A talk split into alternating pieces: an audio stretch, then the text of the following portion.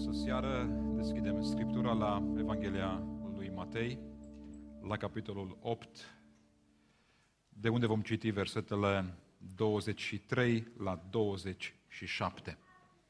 Evanghelia lui Matei, capitolul opt.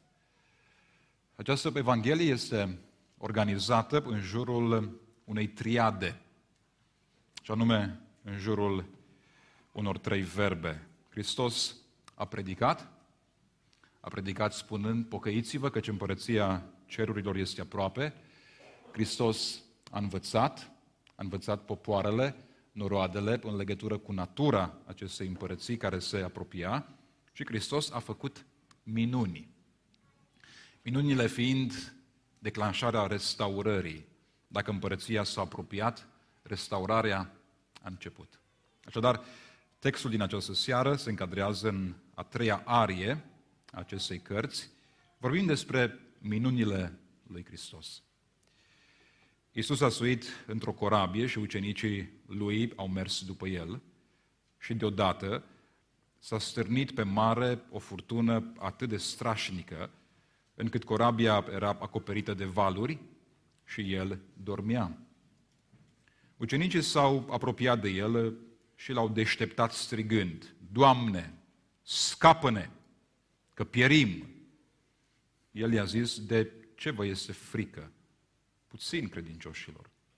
Apoi s-a sculat, a certat vânturile și marea și s-a făcut o liniște mare. Oamenii aceia se mirau și ziceau, ce fel de om este acesta? De-l ascultă până și vânturile și marea. Amin.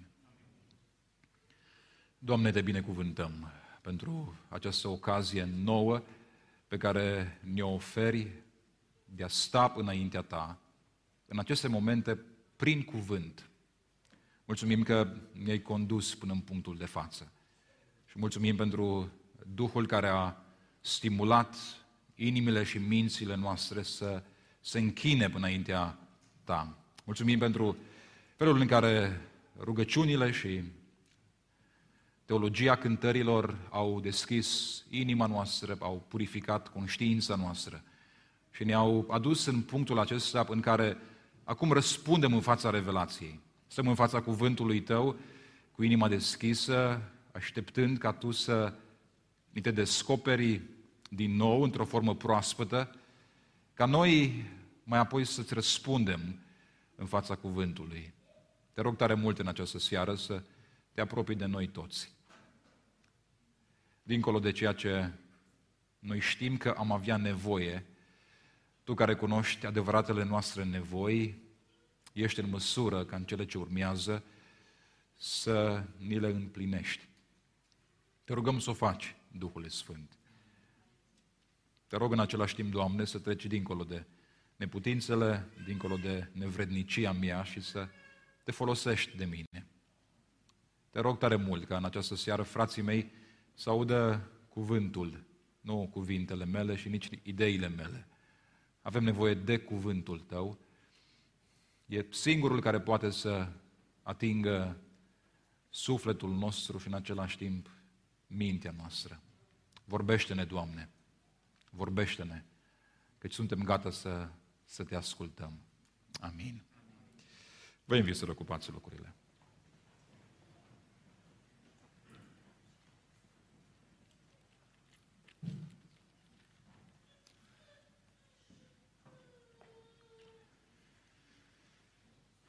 Istoria aceasta din Matei, capitolul opt, ridică două mari întrebări. Aș spune că ridică întrebările fundamentale ale credinței creștine. Cele două întrebări care reușesc să înmagazineze crezul creștin de la început și până la sfârșit. Două întrebări de o importanță critică. De felul în care răspundem la aceste două întrebări, depinde, în ultimă instanță, fiecare pas pe care îl facem în umblarea noastră cu Hristos. Cele două întrebări vor lua crezul creștin, teologia Scripturii, doctrinele Scripturii, în esență, informația aceasta conceptuală pe care o putem pune în propoziții și în afirmații, și vor transforma crezul creștin în combustibil pentru creștinismul de la firul ierbii.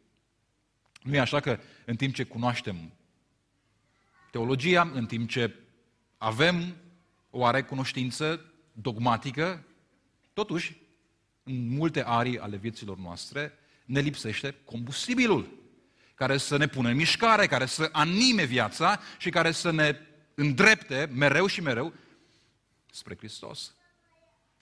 Cele două întrebări, așadar, sunt întrebările fundamentale, critice, menite să impulsioneze alergarea noastră cu Hristos. Una dintre ele este formulată de către ucenici, cealaltă de către Domnul Iisus Hristos. Una dintre ele este aceea pe care trebuie să ne o punem nouă înșine, mai ales în vremuri de incertitudine, mai ales în vremuri de confuzie, mai ales atunci când acea predictibilitate reconfortantă nu mai este posibilă. Cine este acesta? Este întrebarea cu care trebuie să întâmpinăm zorii dimineții. Este întrebarea cu care trebuie să întâmpinăm fiecare problemă, fiecare obstacol și fiecare bucurie. Cine este acesta care este împreună cu noi în barcă? Cine este acest Hristos? Cine este acest Iisus? Cealaltă întrebare este întrebarea pe care Hristos o adresează ucenicilor și este întrebarea pe care Duhul lui Dumnezeu ne adresează nouă, mai ales în vremurile agitate. Mai ales atunci când contractul acela pe care l-ai avut de ani de zile este în faza de expirare. Mai ales atunci când toate planurile pe care le-ai conceput și care păreau promițătoare, acum se năruie ca un castel de nisip. Mai ales atunci când pământul ne fuge de sub picioare. Mai ales atunci, întrebarea pe care Duhul lui Dumnezeu o are pentru noi este următoarea. Unde vă este credința? În ce v-ați spus credința? Pe ce vă sprijiniți? De ce v-ați legat? De ce v-ați ancorat? Unde v-ați depozitat încrederea? Unde vă este credința? Așadar, narațiunea de față este construită, organizată în jurul celor două întrebări, fiind în esență o invitație la a formula un răspuns proaspăt în această seară, în fața celor două întrebări. Cine este acesta? După o zi în care Hristos a învățat mulțimile și l-a predicat despre împărăția lui Dumnezeu, spre seară, în aceeași zi, Hristos cu ucenicii săi au urcat într-o corabie să treacă de partea cealaltă a Mării Galilei. După ce au parcurs aproximativ jumătate din călătorie, în miez de noapte, în mijlocul mării, a început să bată un vânt puternic, care a stârnit o furtună violentă și în mod special nemai obișnuită. Marea Galilei era recunoscută pentru furtunile violente. Marea aceasta avea aproximativ o lungime de douăzeci de kilometri și o lățime de zece kilometri, aflându-se într-o depresiune, ca într-o groapă, la două sute de metri sub nivelul mării. Mai mult, marea era înconjurată de lanțuri de dealuri foarte abrupte, înalte de șase sute de metri. Astfel, diferența mare de temperatură dintre vârful dealurilor și suprafața apei genera în mod normal vânturi turbulente care coborau în viteză acele râpe, adunând suficientă energie încât să se transforme într-o avalanșă care izbea vijelios apele. Aceste vânturi agitau atât de mult apele, încât ridicau coloane de apă la suprafață, deasupra catargelor bărcilor de pescuit. Ucenicii Domnului Iisus Hristos, fiind pescari de meserie, trecuseră de-a lungul vieții prin multe furtuni. Erau robuști, căliți, tari, crestați de intemperii și de probleme, cu brațe vânjoase, capabili să facă față oricărei furtunii. Dar aceasta era neobișnuită. Luca, spre exemplu, folosește un cuvânt pentru furtună care se traduce prin uragan.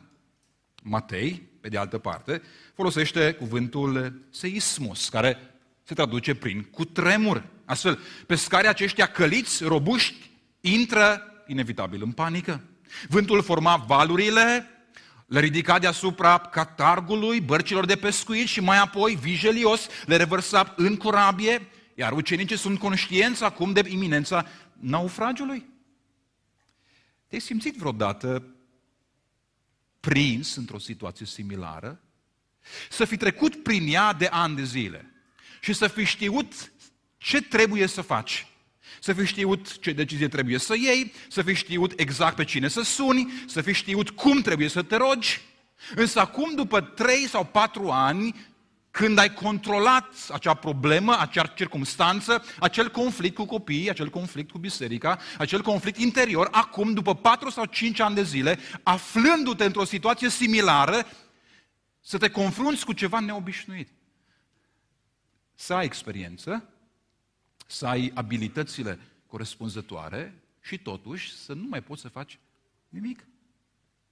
Ucenicii au făcut tot ce știau că trebuie făcut. Au tras de pânze, au întărit corabia, au scos vâslele, au vâslit, dar tot ce au făcut a fost în zadar. Pur și simplu nu puteau să țină piept furtunii. Dar în mijlocul acestei furtuni dezlănțuite, toți cei trei evangeliști care narează episodul ne spun că Hristos dormea liniștit,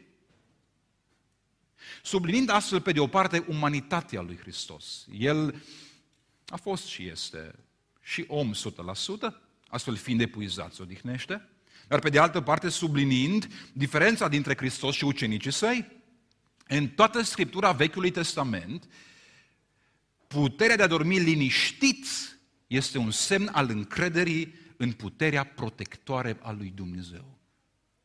Faptul că Iisus doarme în timp ce vânturile sunt agitate ne spune oare ceva despre perspectiva lui Hristos, despre Cel care are puterea finală chiar și asupra unei furtuni neobișnuite? Da, ar trebui să ne spună. În timp ce Hristos doarme, ucenicii se apropie de El, strigând sacadat, cu respirația tăiată, doar trei cuvinte. N-au timp de rugăciuni fastoase, n-au timp să compună rugăciuni care să impresioneze, n-au timp de, de elemente convingătoare, n-au timp să-și repete discursul și să primească un feedback. Se apropie de Hristos și în original reușesc să pronunțe cumva prin, prin, printre răsuflări doar trei cuvinte. Doamne, scapă, pierim! Nimic altceva. Nu mai au timp. N-au timp să, să vină la biserică. N-au timp să sune pe cineva. Doamne, scapă, pierim! Și Hristos se trezește. În timp ce furia mării, în timp ce vânturile puternice, în timp ce gălăgia pe care o nășteau valurile, nu l-au trezit pe Hristos. Nu l-au trezit.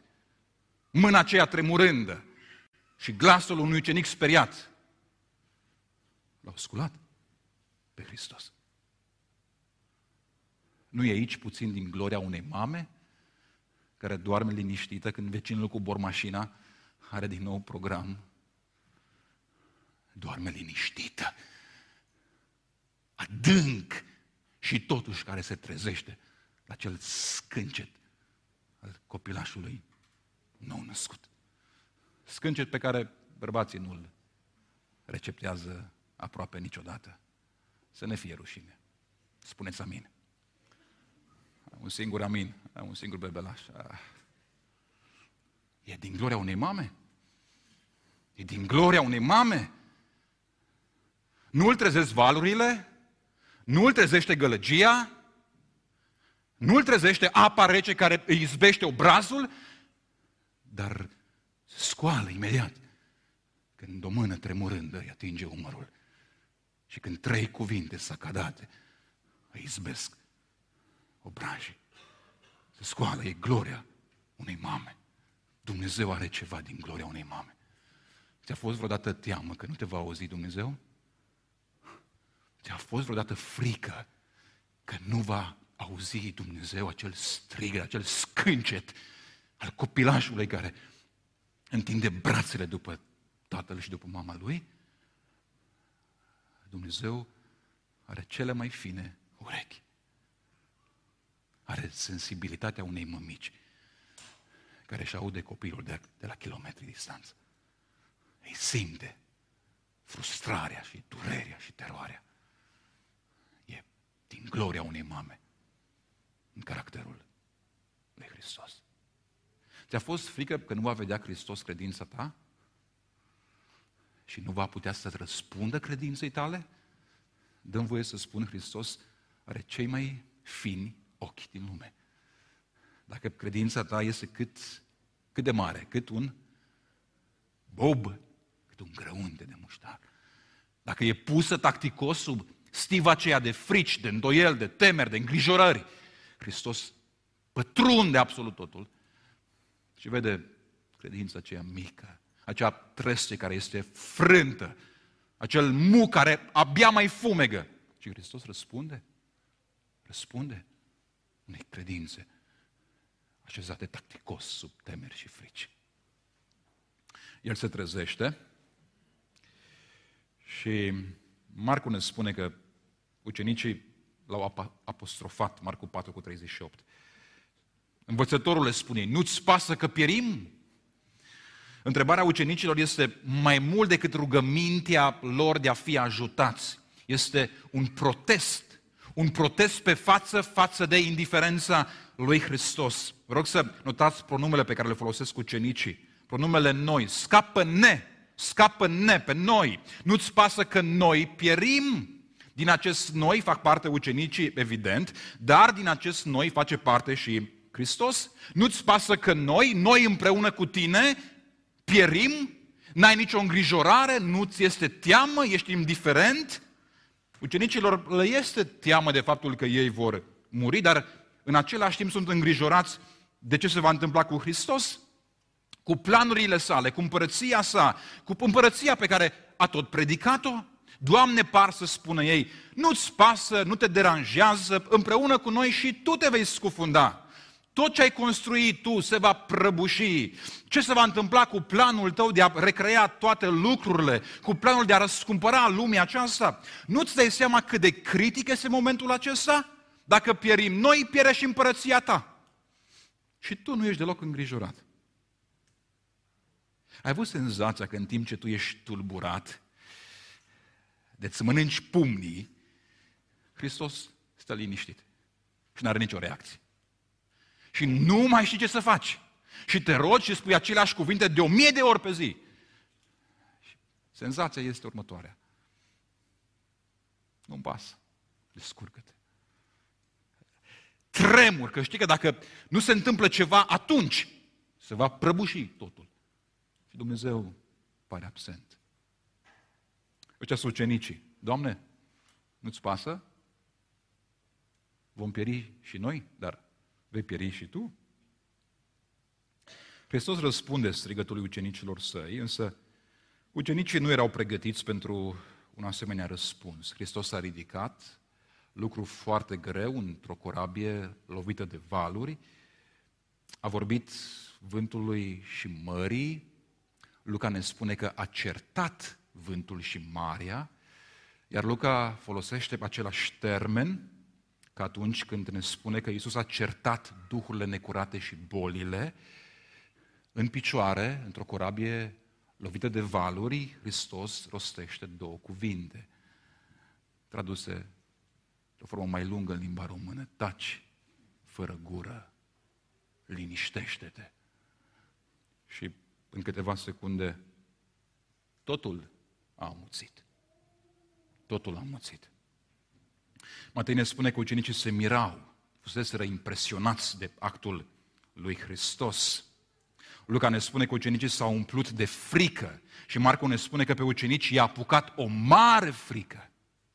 Omul pe care au crezut că l-au înțeles de-a binelea, acum desfințase tot ce au crezut ei despre el. El depășise toate așteptările lor, astfel ei se întreabă și ridică întrebarea aceasta fundamentală, care străbate veacurile, cu care trebuie să ne trezim diminețile, cu care trebuie să întâmpinăm imprevizibilul de mâine. Cine este acesta? Cine este acest Hristos care este cu mine în barcă în situația aceasta? Vreau să notați cuvântul chiar care apare în celelalte evanghelii. de-l ascultă chiar și vânturile și marea. Ucenicii lui Hristos erau evrei care îl înțelegeau pe Dumnezeu în, între șabloanele de lucru ale Vechiului Testament. Astfel, ei știau că singurul care are putere asupra forțelor naturii este Domnul Dumnezeu, Iahve Adonai. Spre exemplu, Iov douăzeci și șase spune: stâlpii cerului se clatină și se înspăimântă la amenințarea lui. Prin puterea lui tulbură marea, prin priceperea lui îi sfărâmă furia. Suflarea lui înseninează cerul, mâna lui străpunge șarpele fugar. Cartea Psalmilor dezvoltă pe aceeași teologie spunând: Domnul a tunat în ceruri, cel prea înalt a făcut să îi răsune glasul cu grindină și cărbun de foc, a aruncat săgeți și a risipit pe vrăjmașii mei, a înmulțit loviturile trăsnetului și i-a pus pe fugă, glasul Domnului răsună pe ape, Domnul slavei face să bubuie tunetul, Domnul este pe ape mari, El potolește urletul mărilor, urletul valurilor lor și zarva popoarelor, a mustrat Marea Roșie și ea s-a uscat și i-a trecut prin adâncuri ca printr-un pustiu, astfel când ucenicii stau în fața unuia care are putere asupra intemperiilor, ei își pun întrebarea aceasta care este fundamentală. Cine este acesta? De-l ascultă chiar și vânturile și marea. Nu cumva, nu cumva, este El cel care acum e în, e în carne și oase? Nu cumva e, e aici? Descumpriși de teamă, de frică. Teama lor, pe de altă parte, e născută și din felul în care vânturile și marea erau înțelese în perioada respectivă. Marea care mugea reprezenta forța răului care punea în pericol existența Universului. De aceea, în cartea Daniel, spre exemplu, din mare se ridică fiarele, la fel ca în cartea Apocalipsa. Marea reprezenta haosul și puterea haosului care încercau să întoarcă creația înapoi în condiția de dinainte de creație, pe când pământul era pustiu și gol. De aceea, în curtea templului se afla un bazin cu apă numit Marea și în fața tronului lui Dumnezeu, marea este ca o mare de cristal, sugerând că Dumnezeu controlează haosul și forțele răului. De aceea este foarte probabil că în cazul de față, furtuna să aibă în spate forțe sau influențe demonice care se apropiau de Hristos încercând să-L împiedice din a ajunge în Gadara, unde avea să scoată o legiune de demoni dintr-o singură persoană. Astfel, în fața acestuia care spune taci fără gură, toți sunt cuprinși de spaimă. Cine este acesta? El ascultă chiar și vânturile și marea. E întrebarea noastră, e întrebarea ta și a mea. Cine este acesta care este cu mine în barcă? El este Mântuitorul, El este vindecătorul plin de compasiune, El este sfetnicul minunat, El este apărătorul celor slabi, El este eliberatorul, El este Cel care umple cu Duhul, El este Cel care sfințește și reconciliază, El este fiecare din toate acestea și El este toate acestea la un loc, însă El este mai mult decât toate acestea, vânturile și marea îl recunosc ca fiind Domnul Dumnezeu, Iahve Adonai, coborât în carne și oase împreună cu noi în călătoriile din viața noastră. Cine este acesta care este cu tine? Dar în ce ne-am pus credința? În ce am depozitat-o? De ce am agățat viața noastră? Unde ne este credința? Până ucenicii se gândesc cum se răspunde la întrebarea aceasta, Duhul Domnului ne confruntă pe noi ca biserică cu această a doua întrebare. Unde ne este credința? Vă rog să observați faptul că Iisus nu le spune ucenicilor care se tem: vedeți, dacă n-ați lucrat când trebuia să lucrați, acum vă temeți? Și nici nu le spune: ah, furtunile vin și pleacă, să nu-ți pese deloc de ele. Ci El îi întreabă: unde vă este credința? În ce v-ați pus credința? În abilitățile voastre, în puterea voastră, în colegii din barcă, unde vă este credința? Credeți că s-ar fi scufundat barca cu Hristos în ea?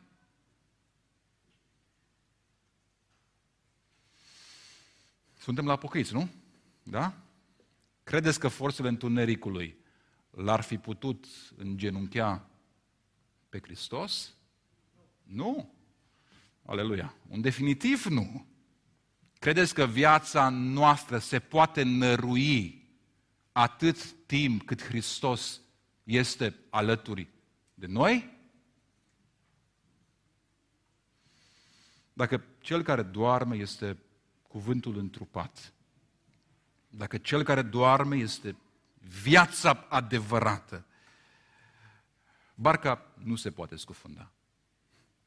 Pentru că El nu doar că are toată puterea asupra tuturor lucrurilor pe care noi nu le putem controla, ci toate aceste lucruri pe care noi nu le putem controla n-au nicio putere asupra Lui chiar și atunci când doarme.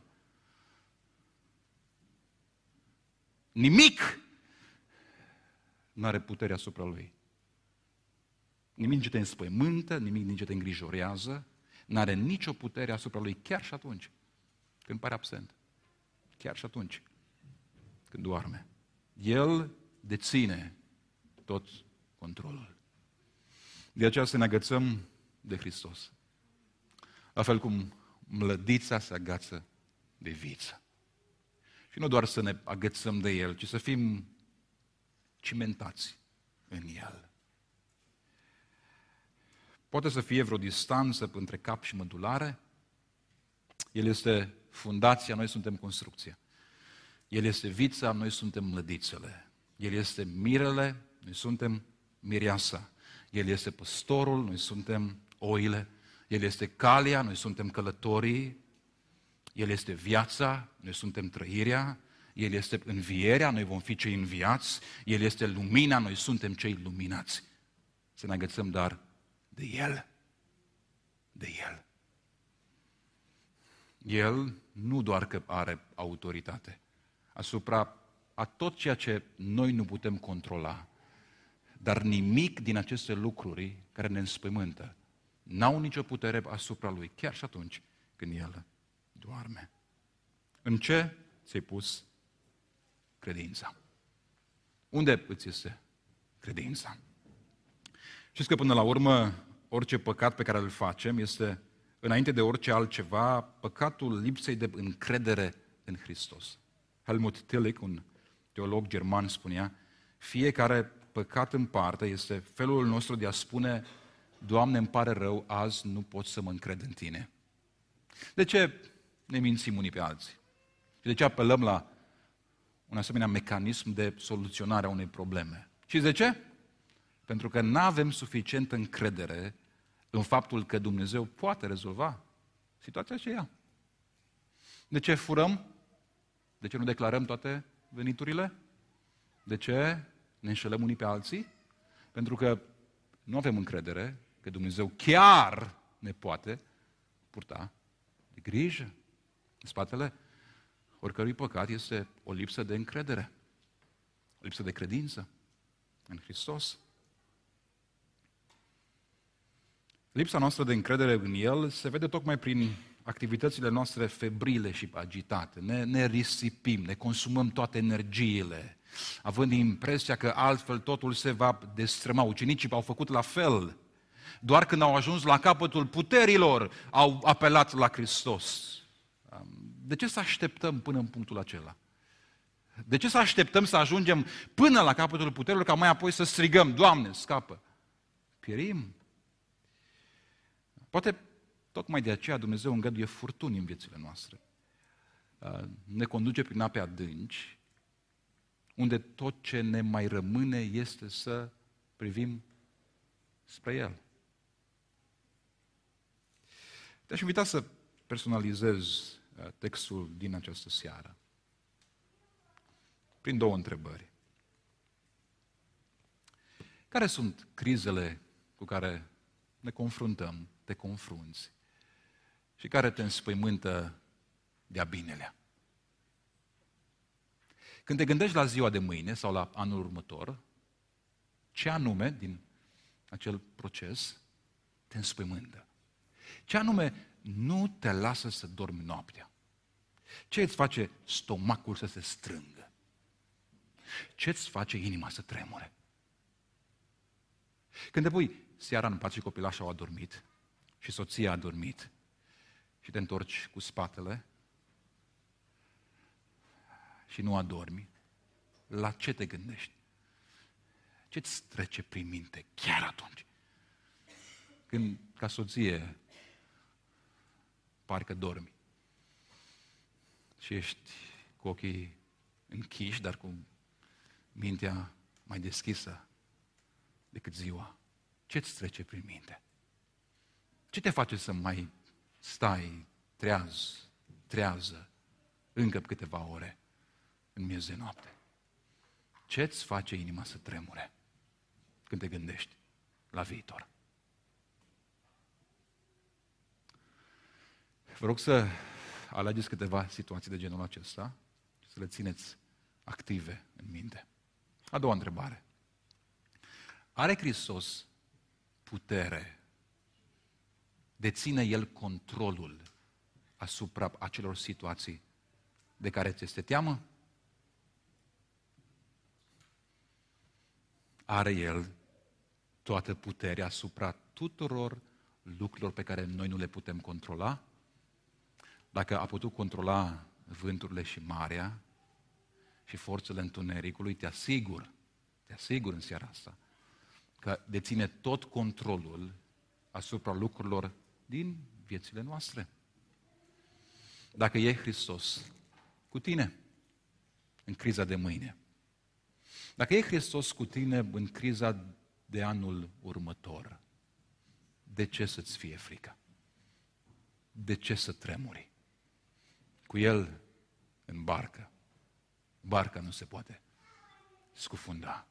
Cu El împreună viața nu se va ruina. Pentru că El nu doar că are puterea asupra tuturor lucrurilor, dar nimic din ce ne înspăimântă n-are putere asupra Lui chiar și atunci când pare absent. Chiar și atunci când doarme. Hristos nu ne promite că nu vom trece prin furtuni. Cum ar face lucrul acesta?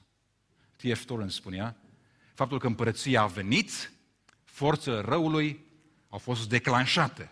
Înțeleg că mai au foarte puțin timp, sunt presate și astfel apar revolte și reacții agresive. Împărăția presează, invadează, cucerește, împinge.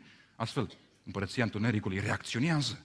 De aceea, de aceea trecem prin greutăți, prin probleme. Venirea împărăției a stârnit împărățiile de aici. Nu ne-a spus că nu vom trece prin furtuni, dar ne asigură că împreună cu El vom fi mai în siguranță în mijlocul furtunii decât fără El în cel mai sigur loc din lumea aceasta. Împreună cu El vom fi mai în siguranță în mijlocul furtunii decât fără El în cel mai sigur loc de pe pământ. Cine este acesta? În ce ne-am pus credința? Doamne, Te binecuvântăm și mulțumim că în această seară ne-ai primit înaintea Ta.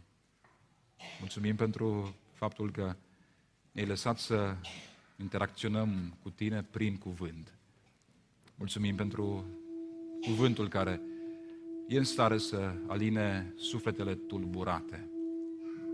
Pentru cuvântul care ne asigură mereu și mereu de faptul că din moment ce Tu ești cu noi, din moment ce Tu, Dumnezeul adevărat, ești cu noi în barcă, viața noastră are o garanție. Are garanția continuității, are garanția binecuvântării, are garanția protecției, chiar și în mijlocul furtunilor.